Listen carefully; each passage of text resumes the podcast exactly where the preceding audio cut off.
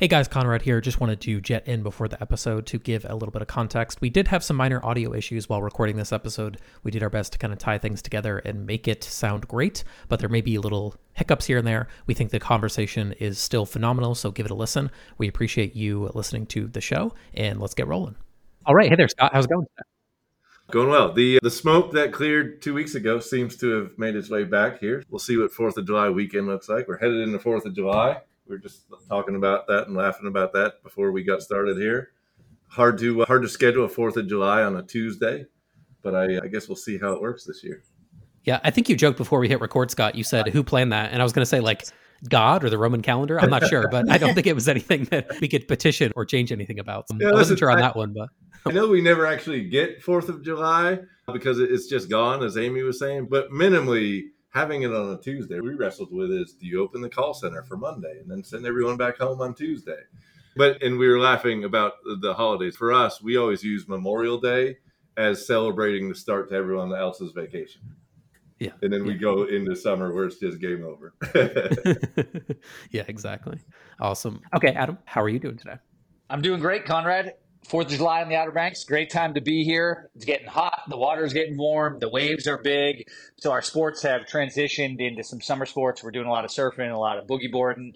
But excited for this conversation today. We get to chat with Amy Hinote. Uh, Amy was one of the first people I connected with the industry, probably stretching back to probably about eight, 2008 or so we were deep into all of the uh, great changes that were happening on the marketing side. So we've connected for a long time on the marketing front. We were on the VRMA communications committee together. And then we were at Keystone a couple weeks ago and we started some interesting discussions around transitions that are happening in the industry right now. So I'm really excited to dig into those. AI, Vacasa, marketing, all of those pieces are coming together for a really exciting time in the industry for me, Adam, it would be the same kind of thing. I'd have to go back in my memory bank and just like the Matt Landau episode, I'd have to go back into my old Gmail and search and be like, when did I first reach out to Amy? It was probably like 2015 or something like that. But anyways, if you can't tell from the title and such, Amy is here with us, Amy Hinote. So thank you so much, Amy, for hopping on. First of all, welcome. I can't imagine people listening don't know who you are, but if you don't mind giving a little brief bit on that, that'd be fantastic. And then as you do that, could you also share a song that best describes you? Okay let me make a list of all those things I need to. Thank you for having me, Conrad, Adam, Scott. I appreciate it. I'm glad to be here. And so I have been in the industry for a while. I started in 2004 in marketing, and Adam and I connected fairly early on. We were before I got into VRM Intel for sure. We were, and we were on that committee together. Later, we the marketing people at that time we all aligned because no one understood our pain. you know? We had to we were learning SEO on our own. We were learning to code HTML on our own. It was as you know because you ended up speaking at our shows because we needed some help later on. But yeah, it was a tough time. There was a lot to learn outside because we all were traditional marketing people. And so we had to move everything online back then. It's hard to believe that much has happened in less than 20 years. It's hard to believe that the entire industry remarkably transformed and now it's about to do it again. Yeah. To hear you say that we're approaching another transformation is really exciting. Back in 2008, when you and I were starting down this marketing path, everything was changing so quickly and the playing field was leveled. Everyone had the same opportunity. If you were the first to learn and understand the internet, you got to leverage that much faster and you could compete against much larger companies with much larger budgets. So to think that we're going through another transition and to hear you plan for that is exciting. Yeah, I you know what I think it is. We've talked, but I do believe we're in another one of those points. I so I started VRM Intel in 2012, and part of it I built it to be a kind of a landing page for a lot of the data that we were working on at the time, the benchmark data. And that ended up as Jason invested in that company and turned around and took it and made key data out of it and but kept VRM Intel in that. So I stayed in this for a while. I also do events for the industry. And so I have a couple of large events, which I'm sure we'll talk about, but I also do regional events, which I think Conrad, the first time we met was actually in Wilmington. It, the first I think one. it might have been. Yeah. Yeah, it might have been in one. person. I think we shared yeah. some emails before that. And I think I wrote a, I think one of the first posts that I ever wrote for you went live on VRM Intel, and it was about some of Flipkey's SEO problems. And I basically explained, hey, here's my analysis of it. And I tried to make it in a way that I thought made sense to even people who weren't SEO weird nerds like I am. And I think the outcome was pretty decent on that. And I remember I got like actual people reaching out to me who were like a part of Flipkey and a part of TripAdvisor at the time. And I was like, oh wow, this Amy's website has like a lot of reach. Like people very important read this site. So that was my like introduction. Not, it was a little controversial. Yeah. Conrad stepping in it. Joining the club. Yeah. I think that back then, Adam, we used to do both. We had to do traditional traditional full marketing plans while we were learning online and then implementing online. And for a long time we were doing both we were doing old school traditional marketing and new marketing and trying to learn everything as it came up. It was an incredibly overwhelming position to be in to lead marketing for a property management company at that time. I'm not saying it's not now, but it was, I don't think people realize what, how much input there was and how much output was expected marketing in 2008 was definitely overwhelming. There was a lot of opportunity, but it was almost too much opportunity because you had to go out and educate yourself and figure out how you were going to do it. There was no lesson plan to, to go out and figure out all the pieces and connect them. It feels like we might be getting closer to something like that in the near future as AI comes on board. But my concern is that over the last few years, we got away from marketing, we got away from branding. COVID was just too easy. Yeah, it's totally true, which I think is obviously doing us a disservice as an industry. I, marketing is about is communicating expectations, like letting people know what they should expect from your brand and your company. And when it, when expectations and reality don't match up, I think is when we see a lot of the problems that we have right now in the industry, just on a local level. And without having marketing working, really advancing and creating, setting that brand standard and really showing people, showing guests and homeowners what they should expect from your company, there's a disconnect between what they what they're really you know what does that say in expectations? Minus reality equals disappointment. And i think that not setting expectations properly and not and how they're met i think right now is a problem. It's funny you say that amy because we were talking we've been talking about this nonstop and i think you just nailed what we've been trying to say. So many people especially and we call them the 2019ers right? But so many people don't even realize that they need a brand or should have a brand. So they're just going, "Oh, this is super easy. Just keep going." We're doing Airbnb and oh. Vrbo, yeah. yeah. Yeah, so brands are brands have gone missing. All right, I say that service and hospitality went missing. I Mainly blame that on Vacasa, right? Just in their approach. But I think even on the small side, where they go missing is they're not chasing a brand; they're just out using an OTA and letting that be the business, and it'll, it'll be right. You know what I think they're chasing though, Scott? This is my opinion. I don't know what your thoughts are, Amy. I think they're chasing reviews. Like I think I shared the story a while ago on the podcast where Amy, I had negative experience on I booked through Airbnb because it was the only place that I could find for this weekend and the a roofing company arrived early and this was the day of our departure so okay it wasn't completely unreasonable for someone to kind of kind of have to do property maintenance but they were like on the roof at like 7 a.m like ripping the roof tiles off of this house i was staying in and i messaged the host and i'm like look i'm in the industry i don't want to leave you a bad review but this was like an unpleasant experience immediately goes into like apology and refund mode without even really me asking for that. And I was like, I know now why you have a five star property. Whenever there's any sort of little problem, you immediately start throwing me back a few hundred bucks as a refund to appease me, even though I never asked for it. So it made me change my perspective of some of these properties on OTAs like Airbnb, where it's like all five star reviews. And I think, is that true? Or is there really like you just bent over the guest to the guest's will, then they gave you a refund, and then you said, okay, I either won't leave you a review or I'll leave you a five star review? If you're a guest, you have to look through reviews like you're a private investigator. Like you have to read between the lines, go down into the latter part of the paragraph where they say, it wasn't very safe in this neighborhood, but the host made us feel really comfortable. You know what I mean? Like that kind of stuff. Or she left a nine. Oh. She left a nine millimeter in the bedside table. Yeah. Told me how to use it.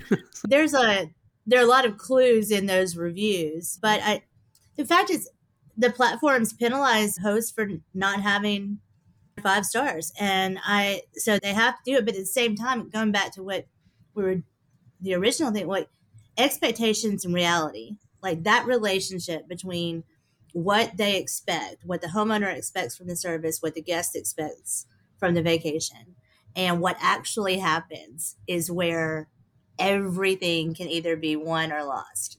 So mm-hmm. if the, if reality exceeds the expectations, happiness, right? If reality is not as good as what they thought was going to happen, and then it's complete disappointment. And then there are different levels of punishment around that or reward. but I do think that setting expectations right is the right thing. And if being afraid of realistic reviews doesn't help anybody. I think another thing that we're seeing is people haven't taken photos since there are properties that haven't had photos taken in a decade. You know what I mean? They're, they don't president. look like that. Like, that kind of stuff is just that's where marketing, where we used to be very aware, and where teaching best practices in marketing really makes a difference in in setting those expectations properly, so that the reviews are good and the guest gets what the what they expected that they were going to get, or even more. Mhm. And I just think we've missed some of that. If you're a property manager that has a has value properties, don't ad- advertise in a luxury brand or as a luxury brand.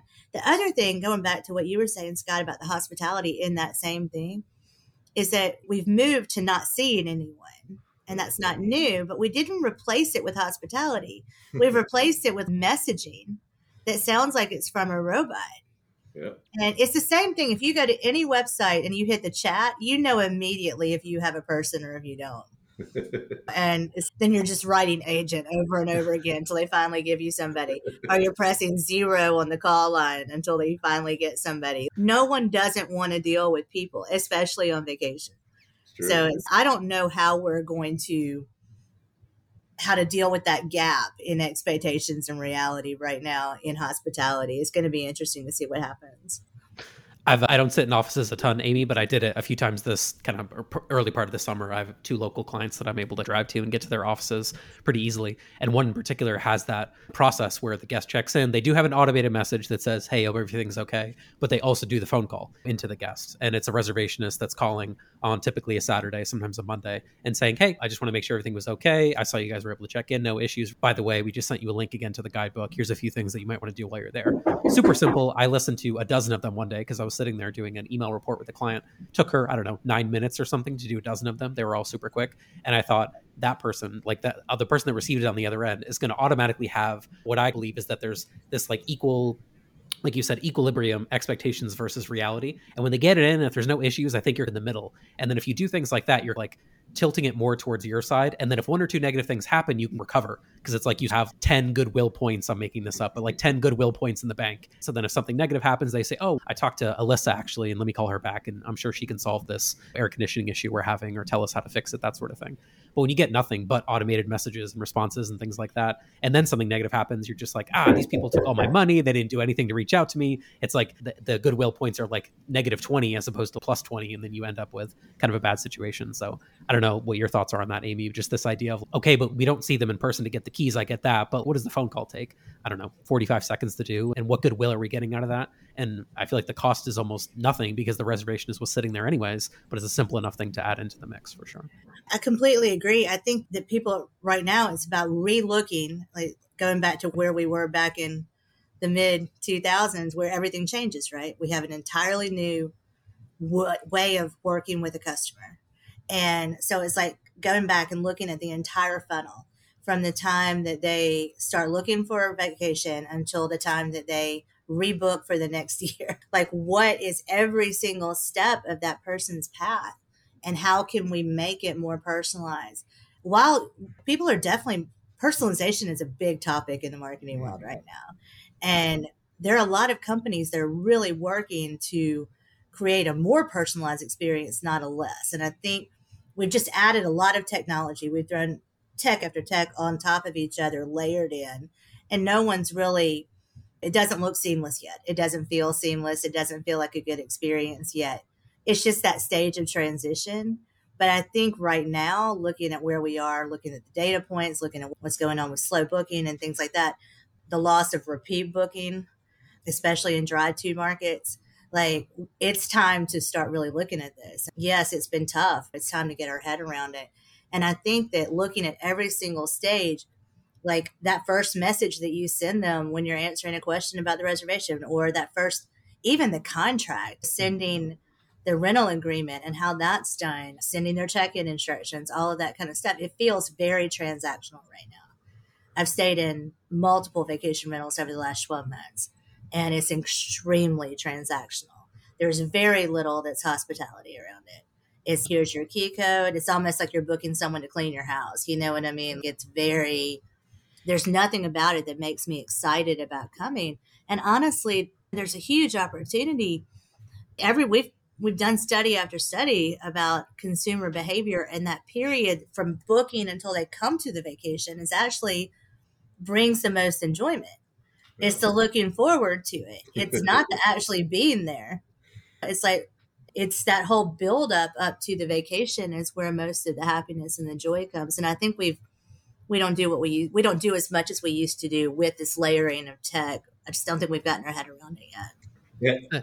I can understand the pros and cons of layering in tech into the industry. I was a huge proponent of tech in the industry. Introducing Point Central uh, definitely moved things to remote check ins, which offers a lot of value and convenience, but then there's the drawback of not having that personalized touch helped to introduce Breezeway, and there's a lot of operational benefits around that piece from a tracking and a history and the messaging. But then you also start to automate some of the messaging to the guest side, so you start to take away some of that personal touch. So I think that's the opportunity, and we talk about this a lot. But unreasonable hospitality, how do we build hospitality back into our processes? And we need to look at each one of our steps in that process to figure out how can we have that personal touch. That's the next evolution. But if we haven't focused on marketing during the COVID boom, we definitely haven't focused on hospitality. And I think that's the next opportunity. We need to bring that hospitality feel back and focus on that, focus on making people feel great. But we continue to believe. So I've offended one or two people to say that one of our focuses is bringing hospitality back, right? And people take offense to that. But again, I don't mean it as negative. Just the way you guys are saying, it's all been sucked out because things got easier and things got better. And those things easier and better, sure, it, some of it had to change, but Amy, to your point, like someone can go on a full vacation and never see any of us. Like they they could be we're ghosts, right? And then for them it truly is just yeah, I hit book, I went there, I walked in the door, I didn't have to see anyone, I walked back out. You talk about repeat. Maybe you want to repeat, but otherwise they just think it was like robot, right? They don't know that there was heart behind it. They don't know that there was hospitality behind it. For them it was 100% transactional. I booked, I stayed, I left and I'm on to the next one. And then they assume that they're all like that. And you just look and go, that hospitality por- portion's just gone right now. Maybe there clearly there's a handful of people out there doing it, but I think largely it's just missing. And it's tech this, tech hmm. that, enable this, enable that. I think it's harder too for the companies that have been around for a while, yeah. which is what we're seeing a little bit in this us versus them mentality, especially on LinkedIn. Yeah. That oh, we want fresh voices, we want fresh faces. Like looking at who's employing people right now, like who are the major employees? Who are the ones who are lobbying with FEMA to get beach renourishment projects? Who are the ones that are showing up at the CVB to make sure the destination engine is still going and that the state is still funding the the roads and the things that have to be maintained in a destination? Like all of that, we used to call it good old boy work, but that work still has to be done and all a lot of these fresh voices are not they're not sitting at the tables to do those things right now but they're very critical of the og companies. Yeah. but at the same time it's like the challenge that the older companies have is that they whenever they want to implement something new they have to adjust something old. It's not just throwing something new at it. It's that the process has to the process it's not that the process is being added it's being changed and so there's change management, there's tech management, there's a lot that goes into that.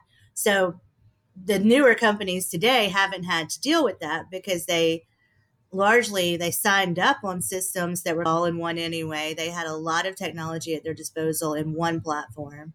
Yeah. They were able to list their properties on Airbnb and Vrbo. They did zero marketing and they had to do very little and have just had year over year growth for what are we looking at now? Eight eight years of yeah. year over year gains until now. And really and sharp like, over the last two. It does fall apart eventually. So yeah. they're eventually their systems are getting older too, and they're going to start experiencing this as well. So if you're newer, let me give you a little glimpse into your future. like, when you add a breezeway, right, for example, right now, that means you had a whole maintenance system before. You had a, a messaging platform before. Like it's just like now it has to change and some of those changes aren't seamless, and we don't have perfect a- APIs right now, still. And there's just a lot, it gets harder the bigger you get. And so at the same time, I think the big companies are really good about holding down the fort in terms of standards and best practices and stable companies and trust accounts and the things that really matter to keep the, the destination credible, to keep the vacation rental industry within the destination credible without having news stories after news stories about companies that went belly up and people who came and they, there was not a place to go for their vacation and all of that kind of stuff. When that starts happening, destinations can get harmed. And so I'm definitely more defensive about the OG than a lot of other people are, but I, I do think that they're important in the ecosystem. Yeah, we are as well. And it's funny because I just heard another podcast yesterday and they're talking about that divide because, you know, what we say, Amy, is they, a lot of these newbies, right? And again, 2019ers especially, they've had the wind at their back and they're looking around going, this is why are you guys struggling? This business is a breeze until it's not, right? Or right until that wind changes. And it's funny, one of the topics on the podcast I was listening to yesterday is are we headed for a cliff, right? Or is this going to look like 2008? And really focused on on the Airbnb crowd. And I think and it'll be interesting to get your perspective, especially around data, right? Because you can read. And this week, I think we went through Airbnb, oh my God, the sky is falling. All of these markets are down by 50%. To AirDNA getting on a, another podcast and saying, hey, that data, we're not seeing the same in that data. Yeah. But it's just. That was an interesting conversation. Yeah. On every channel Facebook, LinkedIn, Twitter. I was like, ooh, somebody struck a nerve AllTheRooms. Thinking back to 2008, I see a lot of similarities, and we're starting to see signs that things could be slowing down in similar ways. And I just wonder if we're being honest with ourselves as an industry. What, what do you see, Amy? Do you think that we're headed towards a similar fate as 2008, or is this different? I mean, I first of all, 2008 was a great year in vacation rentals. We are very recession proof as an industry. What's not recession proof is tier three inventory in a recession. Mm. So, and also what's not defendable in a recession are the rates that we've been charging for the last 24 That's it. Right. So I yes, rates are going to come down and they need to. It's time. Right now you can go to Europe with the flight for cheaper than you can go to Ocean City or Gulf Shores. People aren't or Myrtle Beach. That's not going to happen forever. you know, that, so- that always, out of personal note, Amy, that always blows my mind what people pay to spend a week here. Sometimes I'll look at it and be like, "You paid what to spend a week here? I live here. I know I- what it I costs me to live here." Yeah, I booked a week in Gulf Shores. Actually, I was in, I moved out of one house, but and I couldn't move into a new one until the, I bought it, and they weren't. We couldn't close until mid May, so I was homeless for Sure. about a month, a month and a half, and I was like, "Are you kidding me right now? like a two bedroom beachfront condo is this? That's insane to me. It's insane that people are paying that, and it's also insane that all of those properties are tired. They're not even in good shape. Like mm-hmm. I, and on top of that, I just booked in Barcelona for the same price with the flight. and I'm like, people are talking about the wave in Europe right now. The rates are so high here that right now, if you, the first thought is if we're going to spend that kind of money, maybe we should go to Ireland instead. Maybe we should go to Hawaii. Hawaii's not is in good, is a good place right now, rate wise. Just think that right now, especially in the southeast, the rates are not they're not going to hold. I, but I, going back to the cliff comment, I mean, like the people who own vacation homes to use them and they rent them out to help cover cost, that industry is solid as solid can be. It's it is on the uptick. We're still looking at year over year gains in those, especially from an occupancy level, which is really what matters right now. Rates going to come down, but if you can inch up occupancy when rates start to come back, they'll be more stable. This was a this was a way up and down market, but I think that, but what you want to see is that trend line go up and I think our trend line of occupancy is moving up, and I think that our trend line of rate will follow. But we're going to have to take another pretty big dip down on rate to follow that. Now, the people who bought vacation homes and bought them in non beachfront, non lakefront, the things that are actually in residential neighborhoods, in vacation destinations, that stuff won't hold. It just, there's not going to be a market for that forever. I think a lot of people made some buying decisions based on some bad data anyway. And I think that their lenders made some bad decisions based on data. And I think that that's going to create a real estate, a, small sector real estate bubble that, that will, think we're already seeing pop. So you see the potential contraction that we're working through right now as more segmented than 2008, a smaller impact on the overall industry. Is that right? I think it's it's a sector, right? It's the sector of that short term rental buyer, and largely Airbnb driven and largely AirDNA backed on data, right? So there's like a, so it's not enough to really hurt the country. I don't, and it's very localized. For example, you could look at all, all four, all of our markets. We've got four major vacation markets here. and I, the beachfront stuff, totally fine. It's going to stay mm-hmm. fine. The second tier inventory, maybe across the street from the beach, that kind of stuff, totally fine. But when you start getting in those residential neighborhoods that back up off the beach, the things that people stay in when all of that is booked, I don't think that. I think that starts to go pretty quickly. The upside is that actually falls more in that affordable housing group, which could, as that stuff gets dumped back into the real estate market, it will take some pressure off the regulations. So is this a correction? I think is the bigger question. Is it really that some of this inventory really should not have been rental inventory, and it was or not sustainable rental inventory? Yeah, it was like for overflow. Yeah, and right the, now uh, we don't need a lot of overflow the viral tweet that you're mentioning, I'll put a link to that in the show notes so people can check it out. The one that I saw at least on Twitter was from Nick Gerli, and then he was posting, I believe, as you mentioned, his source claimed was from AllTheRooms, and he was po- first of all he was posting revenue per available listing, which I'm not even super familiar with that metric. Maybe Amy, you're a bit savvier on all the rev pans, pars, pails. data because they're only measuring yeah. listings, so okay. it's like they're that's what they're just scraping on a per listing basis, and it's just the easiest metric to normalize that information. But they claim Myrtle Beach was down 47%. I'm like, I would have my hand, my, my neck would be in a vice if we were down 47% right now, year on year from last year. And then, of course, Jamie from AirDNA comes in with a lot more authority, in my experience, using those different platforms, a lot better validity of data. Obviously, I think key data is the cream of the crop as far as accuracy goes. But AirDNA obviously was here's our what we see as far as occupancy and revenue and things like that. But I quote tweeted it, Amy, and I put the Mark Twain quote, which is that a lie can make its way halfway around the world before the truth has time to put its boots on. And that one went halfway around the world before Jamie even got to it the next day and was like, here's the actual truth. That thing got a ton of reach. And I was scratching my head. And it's what's it called? The Rorschach test, where you see what you want to see. People saw that data and then they went, ah, I knew it. I knew it was all going to blow up and be terrible. And then, of course, you know, that there's a little more nuance to it than that, as you correctly had. A lot of that is are these listings that got added. That supply growth is not 100%. a lot of that is not tier one supply growth. It was tier three, tier four supply growth. And that particular segment of inventory isn't as bookable. It's just not as attractive to guests. If you're going on vacation, you don't want to stay in a retirement golf course community 10 miles from the beach. You know what I mean? You can do that at home. Yeah. Like it's, but for, I do for a lot think, less per night. yeah, a lot. I, there are just the subdivisions. There have been so many subdivisions built in these destinations for full time residents and that subdivision community isn't beach it's not a vacation experience. And i just i think what we're seeing is guests want the vacation experience.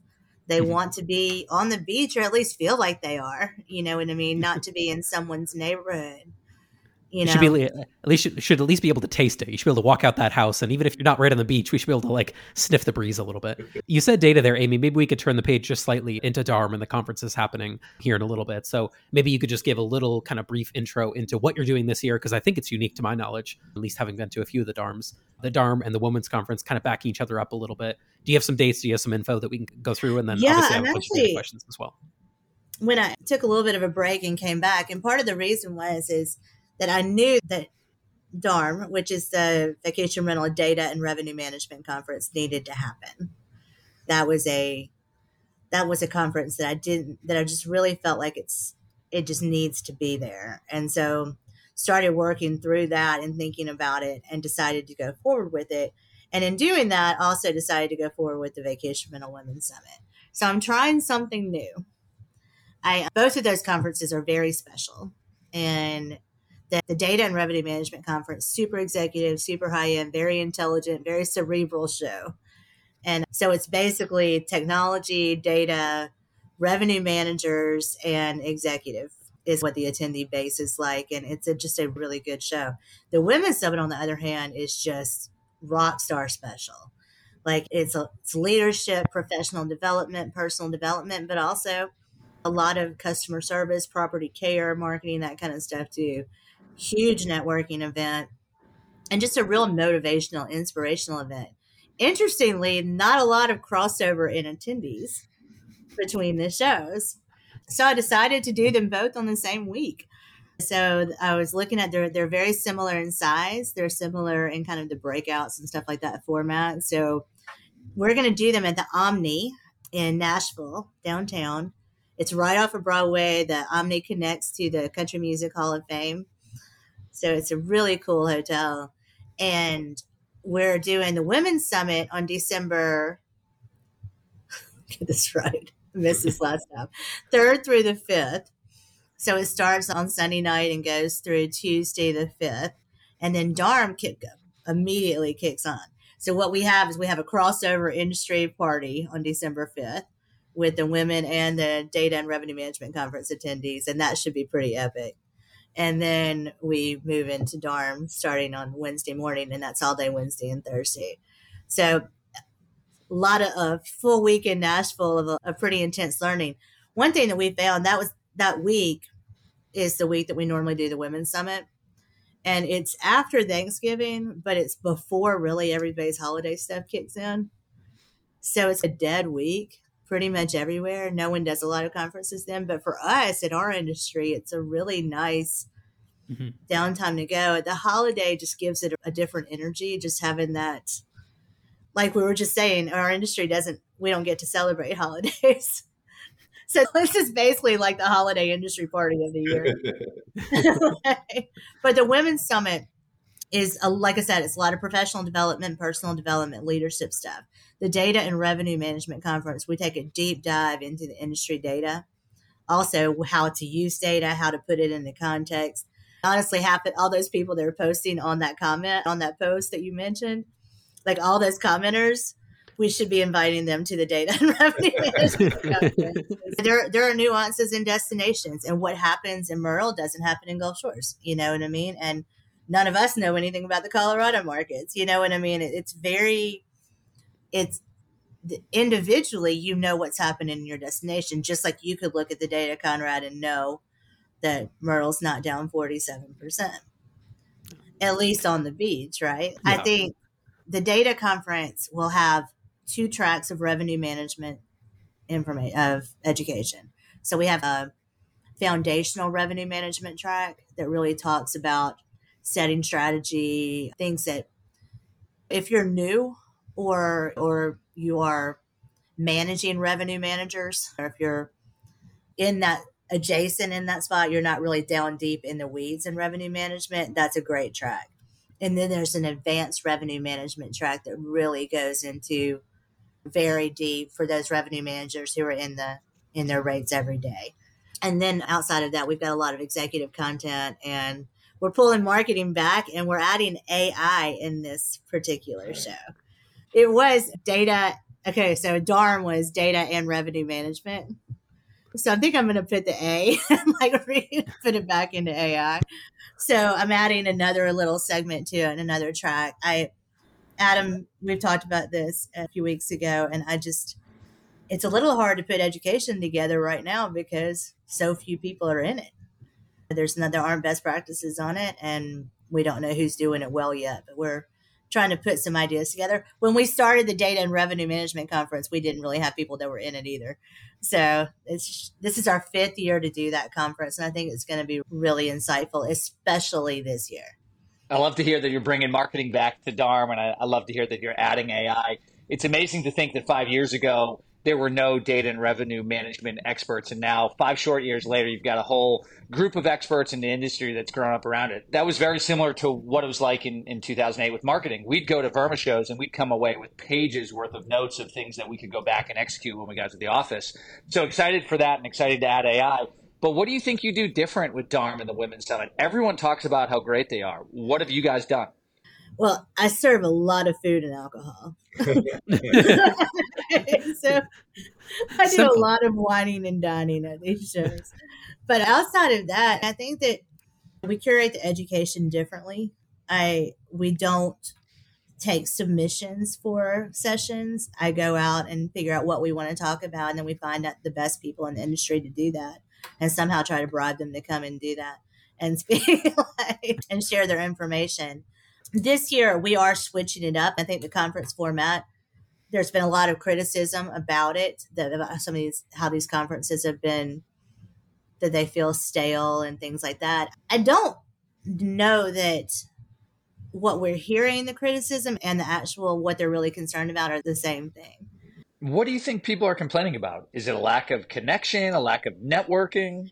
I actually I think the engagement part. I think that what we can do a lot better is create more interactive, engaging sessions. I don't think people learn the same way they did when I was in when a lot of us were coming up for the same podcasting alone. Look at this. I, I, people just consuming how they consume information. I used to have a magazine and that used to be a really good source of info. And now it's what you guys are doing and the magazine's dead. I think that we've got to adapt to how people consume information and create an in-person environment that that appeals to that. So I think you'll see a lot more gadgetry, which Conrad you'll appreciate at the show. A lot more tech engagement, a lot more ability to ask questions, a lot and be able to interact with the people on stage outside of just passing a mic around and things like that.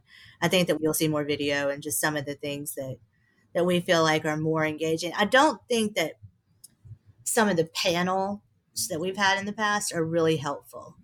You go to these sessions and you put people on a panel and someone moderates and they run down their list of questions and then it ends and I don't know that anyone got any real takeaways from that. So I think we'll move away from some of that.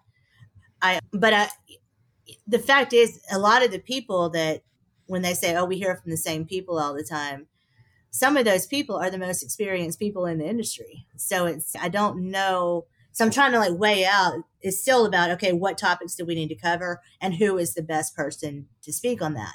And if that person has been on stage one time or a thousand times, that doesn't matter to me. If they're the most knowledgeable person on that subject, they're going to be on stage.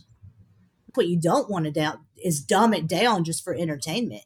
I don't want to do that at all, especially on these topics that we need to be elevating on, not just spinning our wheels and making each other happy about. And we can all congratulate each other and be influencers online, but that's where does that go? I mean, there's no meaning to that. There's no substance.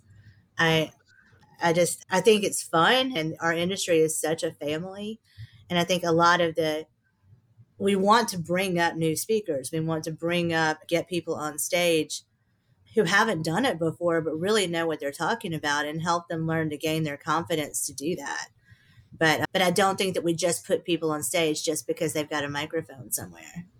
Yeah. you know what i mean? I i'm I kind think, of on the fence on that my my thought process always, Amy, was the best sessions I go to is not necessarily the experience level of the speaker, but how much of a practitioner they are. That's the word that I like to use, like practitioner. And sometimes you go to a, a session. I've been to some at all sorts of conferences where the person you can tell is a bit nervous or they're shaky or whatever. But I'm like, what you're saying is true and valid, and I'm learning from it. And they, we just need to encourage those people and smile and say, hey, like you got this, that sort of thing, as opposed to someone who can get up there and be perfectly polished, almost like they're a professional presenter. They're not like a professional person that's actually knowledgeable about the short term rental industry. And I have seen some of those people out there where they have all these theories, but then I'm like, okay, but what's their actual practice? What are they doing day to day that's actually impacting this industry? And you know, they, they really don't have that. So I, I think the DARM conference, the, the, benefit that I got out of it on both sides, being in front of the room and being in the back of the room, was going and sitting and not talking and just listening and saying, okay, what can I get from this? And then listen to the person what they're saying, the content of what they're saying as a practitioner not oh i maybe i have slick slides and i know how to make things look cool in keynote that's not really the core of what it'd be but well, and that's one thing that we're doing a little bit different this time, Conrad. And you're going to love this. Is we're actually bringing some people in from outside. good thing. You know, to I mean, so like every session, is it a an educational session? Like, is it a how to yeah. class? Like a lot of, um, or is it an idea generation? Let me show you some new innovations that are out there now and give you some ideas. You know, that kind of thing. Is it that kind of session? Uh, um, a state of the industry mm-hmm. kind of discussion about where we are that's hopefully leading into more networking into more understanding of the big picture like those are different types of sessions and i think they should be treated differently and i don't think we you know we just kind of it did every session to kind of follow the same either presenter or panel format without really respecting what was going on that you know what it was and i hope that that we're able to do that. One thing that we're doing too is there's a new group of revenue managers who are forming um, a revenue management association. Um, Sarah Fran, Jordan Luck, um, and they are.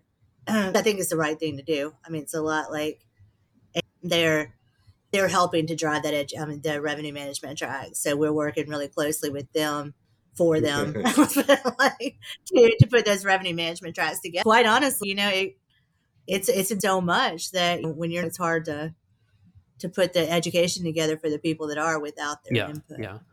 Scott, what's your kind of have you been to some of these conferences? I guess I'm just curious always from the operational perspective, you know, what learnings can be had from those types of events and stuff. Yeah, so it's funny. So uh, I suppose there's one I can go to. I don't know that I'm the perfect fit for the women's conference, but uh, but DARM, because because it's funny as I sit here talking with Amy. Now, keep in mind, I'm the outsider of the industry, right? So I just met Amy at Keystone for the first time, right? So it, I've got a completely different view of Amy, right? And then we find out, shit, Amy and I came pretty close to intersecting pretty far. Yeah, so for me, Conrad, and I've said this, and Amy's already addressed it, and that's why I was sitting here grinning, is my issue with VRMA, and that's the one that I've been to. I've been to the main ones, I've been to the regionals, is it's all chest puffing stuff, right? You're not getting anything real.